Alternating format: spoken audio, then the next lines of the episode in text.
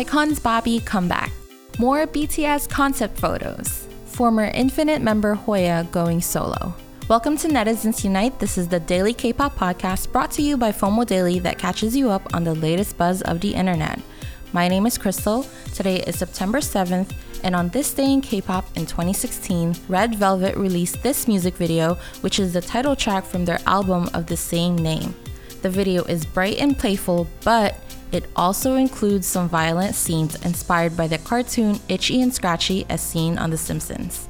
If you know which video this is, comment down below. I'll be revealing the answer at the end of the episode. Now, let's get on to today's news.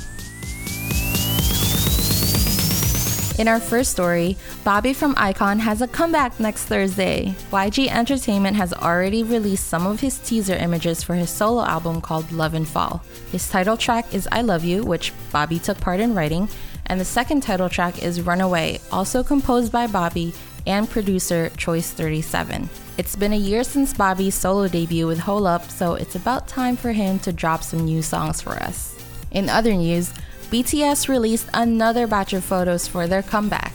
Yesterday, Connor told you guys about the L and O versions of the concept photos, and today they've released the V and E versions, which, when you put all together, spells out love.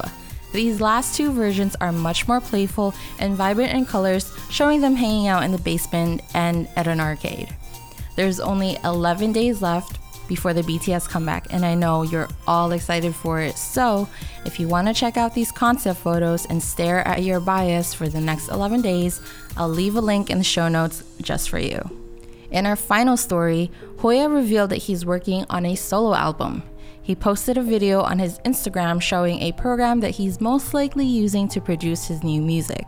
Hoya has been all over the headlines since last week when he decided not to renew his contract with Woollim Entertainment and leave Infinite, which came to a shock to a lot of inspirits who are still in disbelief. Let's just hope that there's no bad blood between him and his former group members and that he gets all the support for his solo.